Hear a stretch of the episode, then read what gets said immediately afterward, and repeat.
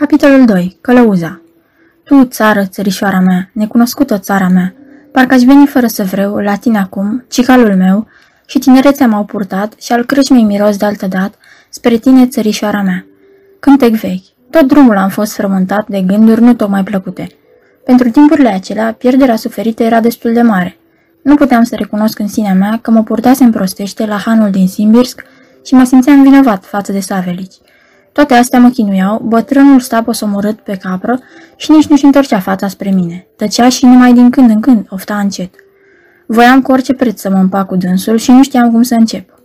Ei, lasă, Savelici, ajunge, i-am spus în sfârșit. Hai să ne împăcăm.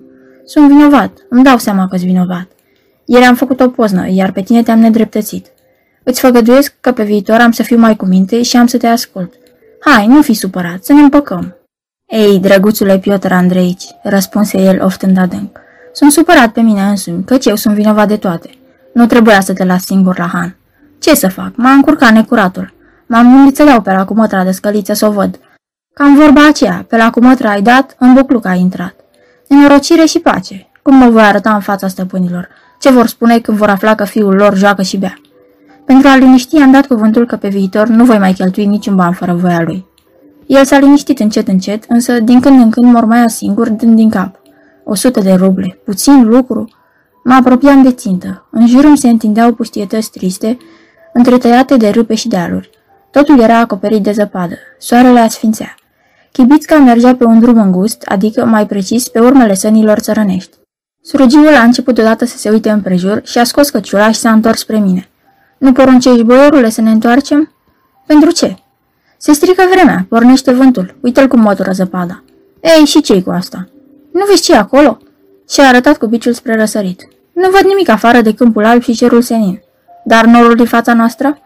Într-adevăr, la marginea cerului se vedea un oraș alb pe care îl luasem la început, drept un deal depărtat. Surugiul m-a lămurit că norul acela prevestește viscol. Auzisem că viscolele din ținuturile astea acopereau sub zăpezi șirul întregi de care, Savelici, era de aceeași părere cu surugiul și mă sfătuia să ne întoarcem. Mie însă nu mi s-a părut așa de puternic. Nădăjduiam să ajung cu bine până la stația următoare și am dat poruncă să mâie mai repede. Surugiul mâna, dar se uita mereu spre răsărit. Caii goneau. Vântul se întețea din clipă în clipă. orașul se prefăcuse într-un nor mare și se ridica greoi, crescând și cuprinzând treptat tot cerul. Întâi a pornit o nisoare ușoară, apoi a oprins să cadă fulgi mari. Vântul gemea. A început viscolul. Într-o clipă, cerul negru s-a făcut una cu marea de zăpadă. Nu se mai vedea nimic. Hei, boierule!" a strigat surugiul. Nenorocire, viscol!" Am scos capul de sub coviltir. Totul era vijelie și întuneric. Vântul urla cu furie, încât părea o făptură vie. Zăpada ne-a acoperit pe mine și pe Savelici. Caii mergeau la pas, dar s-au oprit curând. De ce nu mâi?" l-am întrebat nerăbdător pe surugiu. Cum să mân?" a răspuns el coborând de pe capră. Nici nu știu unde suntem, nu se mai vede drumul. E întuneric în toate părțile. Am început să-l cert. Savelici, mâniat pe mine, îi lua apărarea. N-ai vrut să asculți. Te-ai fi întors la Han, ai fi băut ceai, ai fi dormit până dimineața. Viscolul ar fi încertat și am fi pornit mai departe. Unde ne grăbim așa, la nuntă? Avea dreptate, dar nu mai era nimic de făcut. Ningea într-una. În jurul chibiscăi se ridicau troiene. Caii stăteau cu capetele plecate și, din când în când, tresărau. Surgiul umbla în jurul lor, neavând altă treabă, și le tot potrivea hamurile. Savelici bombonea. Eu mă uitam în toate părțile, nădăjduind să zăresc măcar vreo urmă de viață sau drum, însă nu puteam deosebi nimic decât vârtejurile tulburi de zăpadă. Deodată am zărit ceva negru. Hei, surugiule, ia te uită, se zărește acolo ceva negru. Ce-o fi? Surugiul s-a uitat cu băgare de seamă. Dumnezeu știe, boierule, a răspuns el așezându-se la locul lui. Să fie car? Nu, nu poate să fie car. Să fie pom? Nici pom nu-i. Dar mi se pare că mișcă. Trebuie să fie ori lup, ori om. Am poruncit să mergem spre punctul acela necunoscut, care se mișca și el acum spre noi. Peste două minute ne aflam lângă un om. Nu știu unde-i drumul, om bun, a strigat surugiul. Chiar aici, a răspuns drumețul. Stau pe moment bătătorit, dar ce folos? Ascultă, omule, i-am spus eu, cunoști locurile? Te prind să ne duci undeva unde am putea dormi? Cunosc ținutul, slavă Domnului, a răspuns drumețul. L-am cutrerat în lung și lat, călare și pe jos. Dar vezi ce vreme e, nu mai bună să rătăcești drumul. Mai bine stăm pe loc și așteptăm. Poate se potolește viscolul și se înseminează cerul. Atunci om nimeri drumul după stele. Sângele lui rece mi-a dat curaj. Am hotărât să mă las în voia Domnului și să dorm în mijlocul stepei, când deodată drumețul a sărit sprintem pe capră, spunând surugiului. Slavă Domnului, satul nu-i departe, întoarce la dreapta și mână. Dar de ce să iau la dreapta? A întrebat surugiul nemulțumit. Unde vezi drumul? Vorba aia, ca nu să ai tăi hamul tot așa, mână și nu sta. Surugiul părea să aibă dreptate. Într-adevăr, am rostit eu, ce te face să crezi că satul e aproape? Pentru că vântul bate dintre acolo, a răspuns drumețul, și miroase a fum. Și dacă miroase a fum, înseamnă că satul e aproape. M-a uimit deșteptăciunea acelui om și ascuțimea simțurilor lui.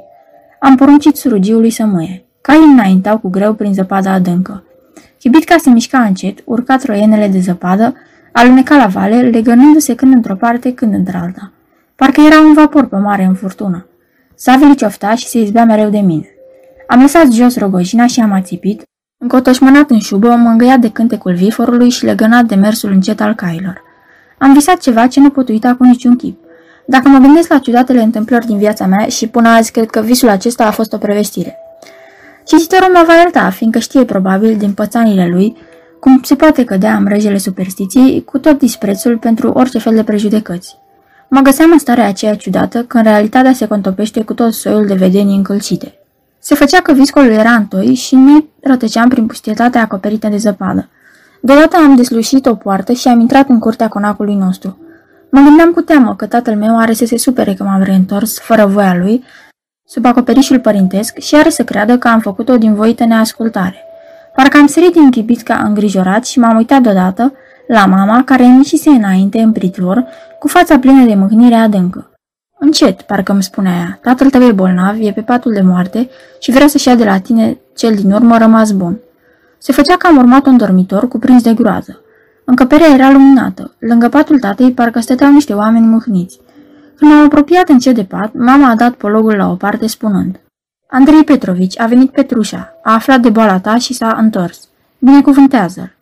Se făcea apoi că am îngenunchiat și că mi-am abțintit privirea spre bolnav.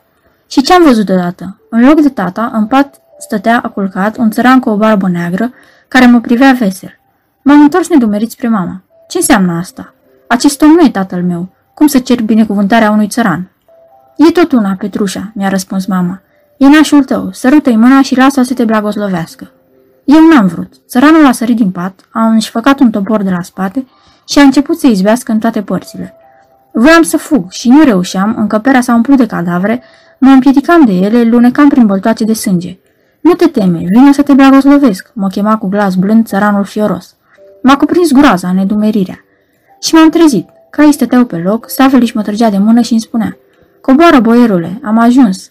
Unde am ajuns? L-am întrebat frecându-mă la ochi. La Han. Ne-a ajutat Dumnezeu și am dat chiar de gardul Hanului. Ești mai repede și te încălzește. Am coborât din chibitcă, viscolul continua, dar cu puteri mai slabe. Era întuneric să-ți dai cu degetele în ochi. Hangiul ne-a întâmpinat la poartă cu un felinar sub pulpană, m-a petrecut într-o încăpere strâmtă, destul de curată, luminată de un opaiț.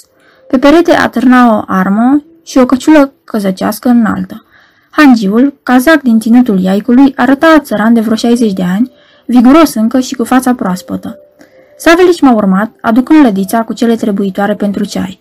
A cerut foc pentru a mi-l pregăti. În clipele acelea aveam nevoie de ceai mai mult ca oricând. Hangiul a plecat să pregătească cele necesare. Unde-i călăuza?" l-am întrebat eu. Aici, în înălțimea voastră," mi-a răspuns un glas de undeva de sus. M-am uitat pe cuptor și am văzut doi ochi slipitori și o barbă neagră.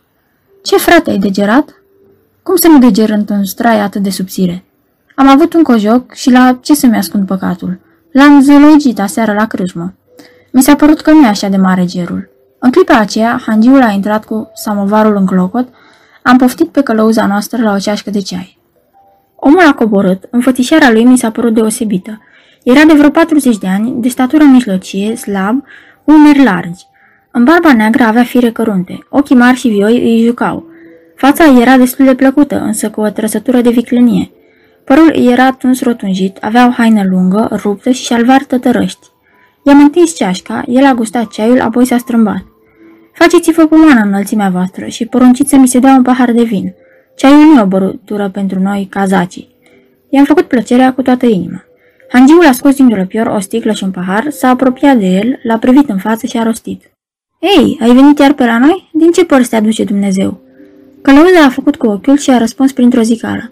Am zburat într-o grădină și culegeam cânepă. Baba a aruncat cu pietricica, dar a nimerit alături.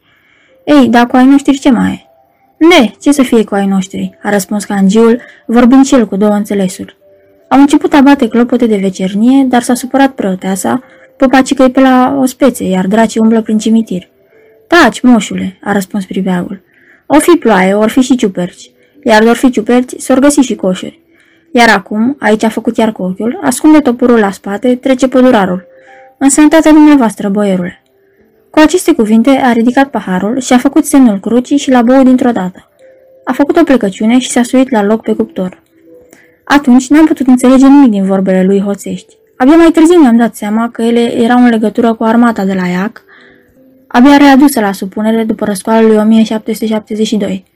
Savelici asculta adânc nemulțumit. Se uita bănuitor când la hangiu, când la călăuză. Hanul său, cum se spune prin partea locului, umetul, se afla în stepă, departe de sat și semăna cu o vizuină de hoți. Dar n-aveam încotro. Despre continuarea drumului nici nu putea fi vorba. De fapt, pe mine mă înveselea grozav îngrijorarea lui Savelici. Între timp, m-am pregătit să mă culc pe o laviță. Savelici s-a hotărât să se culce pe prichiul vetrei, gansa s-a întins pe jos. Curând, toată încăperea sforea, am adormit și eu buștean. Când m-am deșteptat dimineața, destul de târziu, am văzut că viscolul încetase. Soarele strălucea. Zăpada se așternuse peste stepa nemărginită, ca o pânză de un alb orbitor. Caii erau înhămați. M-am socotit cu gazda, care mi-a luat o plată așa de mică, încât nici Saveliș nu s-a mai târguit, după năravul lui, și așa i s-au spulberat toate bănuielile de peste noapte. Am chemat călăuza, i-am mulțumit pentru ajutor, apoi am poruncit lui Savelici să-i dea jumătate de rublă pentru vodcă. Savelici s-a întunecat. Jumătate de rublă pentru vodcă. Pentru ce? Pentru că ai binevoit să-l aduci la Han? Voia ta, boierule, dar nu mai avem bani de prăpădit. Dacă dai așa oricui pentru vodcă, o să murim noi de foame repede de tot. Nu mă puteam certa cu el. După cum îi făgăduisem, era pe deplin stăpân asupra banilor. Îmi era totuși ciudă că nu-l puteam răsplăti pe omul care mă salvase, adică nu dintr-o nenorocire, cel puțin dintr-o situație foarte neplăcută. Bine, am răspuns eu calm, dacă nu vrei să-i dai jumătate de rublă, dă-i vreo haină de-a mea. E îmbrăcat ca vai de lume. Dă-i cojocelul cu blană de iepure. Vai de mine, drăguțule Piotr Andreici, ce-i trebuie lui cojocelul tău? Are să-l bea la cea din tâi crâșmă pus la maua. Nu-i treaba ta, moșule, dacă îl beau sau nu, a rostit pribeagul. Înălțimea sa îmi dă șuba de pe umerii lui, asta este boiereasca dorință. În ce te privește, treaba ta de slugă nu e să vorbești, ci să asculți. Nu ți frică de Dumnezeu, tâlharule, i-a răspuns Saveliș mânios. Vezi că acest copil încă nu știe judeca și vrei să-l jefuiești, folosindu-te de nepriceperea lui. La ce trebuie cojocel boieresc? Nici n-ai să-l poți trage de pe umerii tăi afuresiți de găligan. Te rog, nu face pe deșteptul, am spus eu bătrânului. Ade cojocelul chiar acum. Doamne sfinte, a gemut Savelici al meu. Cojocelul de iepure e aproape nou, de oricui, dar nu unui golambețiv. Totuși a adus cojocelul. Omul a început îndată să-l încerce. De bună seamă că dacă și mie îmi rămăsese cam mic, și lui era cam strâng. Totuși s-a învrednicit să-l îmbrace, plesnindu-l din toate cusăturile. S-a venit numai că n-a urlat, auzind cum pure ața. Pribeagul era foarte mulțumit de darul meu. M-a însoțit până la chiptcă și mi-a spus, făcându-mă plecăciunea adâncă. Bună proste înălțimea voastră, să vă plătească Dumnezeu pentru bunătatea dumneavoastră. Cât o trăi, n-am să uit mila dumneavoastră. S-a dus în drumul lui, iar eu am plecat mai departe, ne luând în seamă ciuda lui Savelici, mi-am uitat repede și de viscolul din ajun, și de călăuză și de cojocelul de epure. Cum am ajuns la Orenburg, m-am dus de-a dreptul la general. Era un bărbat de statură înaltă, cam adus de spate din pricina bătrâneții, cu părul lung și alb de tot. Tunica lui veche, ieșită și purtată, părea din timpul țarinei Ana Ivanova. În vorbă îi simțeam clar accentul nemțesc. I-am înmânat scrisoarea tatei. Auzind un numele, el mi-a aruncat o privire scurtă. Doamne, nu de mult tatăl tău era ca tine și acum uite ce flăcău are. O, tâmpule! A deschis scrisoarea și a citit-o încetișor, făcând din când în când câte o observație. Milostivule Ton Andrei Karlovici, sper că excelența foastră. Ce vorbe de ceremonie sunt acestea? Mă mir că nu e rușine. Sigur, disciplina înainte de toate. Dar așa se scrie către un vechi camarat? Excelența foastră n-a uitat. Hmm. Și când, cu răposatul feldmareșal Mim, un răspoi, de asemenea și Carolinca. Ei, Bruder, mai ține minte fechile noastre isprăvi. Acum treaba, fi trimit pe ștrengarul meu. Hm, Strângeți-l în chingi. Ce înseamnă să strângi în chingi? Poate că eu vorbă rusesc. Ce înseamnă să strângi în chingi? A repetat el adresându-mi se. Asta înseamnă, i-am răspuns eu cu o față cât se poate mai nevinovată, a te purta blând, nu prea aspru, și a da cât mai multă libertate. Asta înseamnă a strânge pe cineva în chingi. Hmm, înțeleg. Și să nu-i se tea libertate. Nu, cum văd, nu asta înseamnă închingi. Iată actul lui de identitate. Unde-i? A, iată-l. Să fie șters din scriptele regimentului Semionovski. Bine, bine, se va face totul. Permite să te îmbrățișeze un vechi prieten fără ierarhie. A, în sfârșit a înțeles, etc., etc. Ei bine, dragul meu, mi s-a adresat el sfârșind de citit scrisoarea și punându-mi la o parte actul de identitate, totul se va face. Fei fi detașat ca ofițer la regimentul și ca să nu pierzi timpul, chiar mâine fei plega la fortul Belogorskaya. Fei fi sub comanda capitanului Mironov, om bun și ginstit. Acolo fei face ateforată militarie, te fei te prinde cu disciplina. N-ai ce face la Orenburg. Fânturarea de aici colo e fătămătoare unui tânăr. Azi te rog să iei masa cu mine. Din ce în ce mai bine, am gândit eu. Ce mi-a folosit că am fost înscris ca sergent în gardă încă din puntecele mamei? Unde m-a adus asta? La regimentul, într-o fortăreață pierdută undeva, la granița stepei, Kirghizoca Isace. Am luat masa la Andrei Karlovici în trei cu bătrânul lui Agiotan. La masă a domnit o aspră economie nemțească. Și cred că frica de a nu avea uneori un oaspete mai mult la masa de burlac explică, în parte, graba cu care generalul căuta să mă îndepărteze în garnizoană. A doua zi mi-am luat rămas bun de la el și am plecat spre destinație.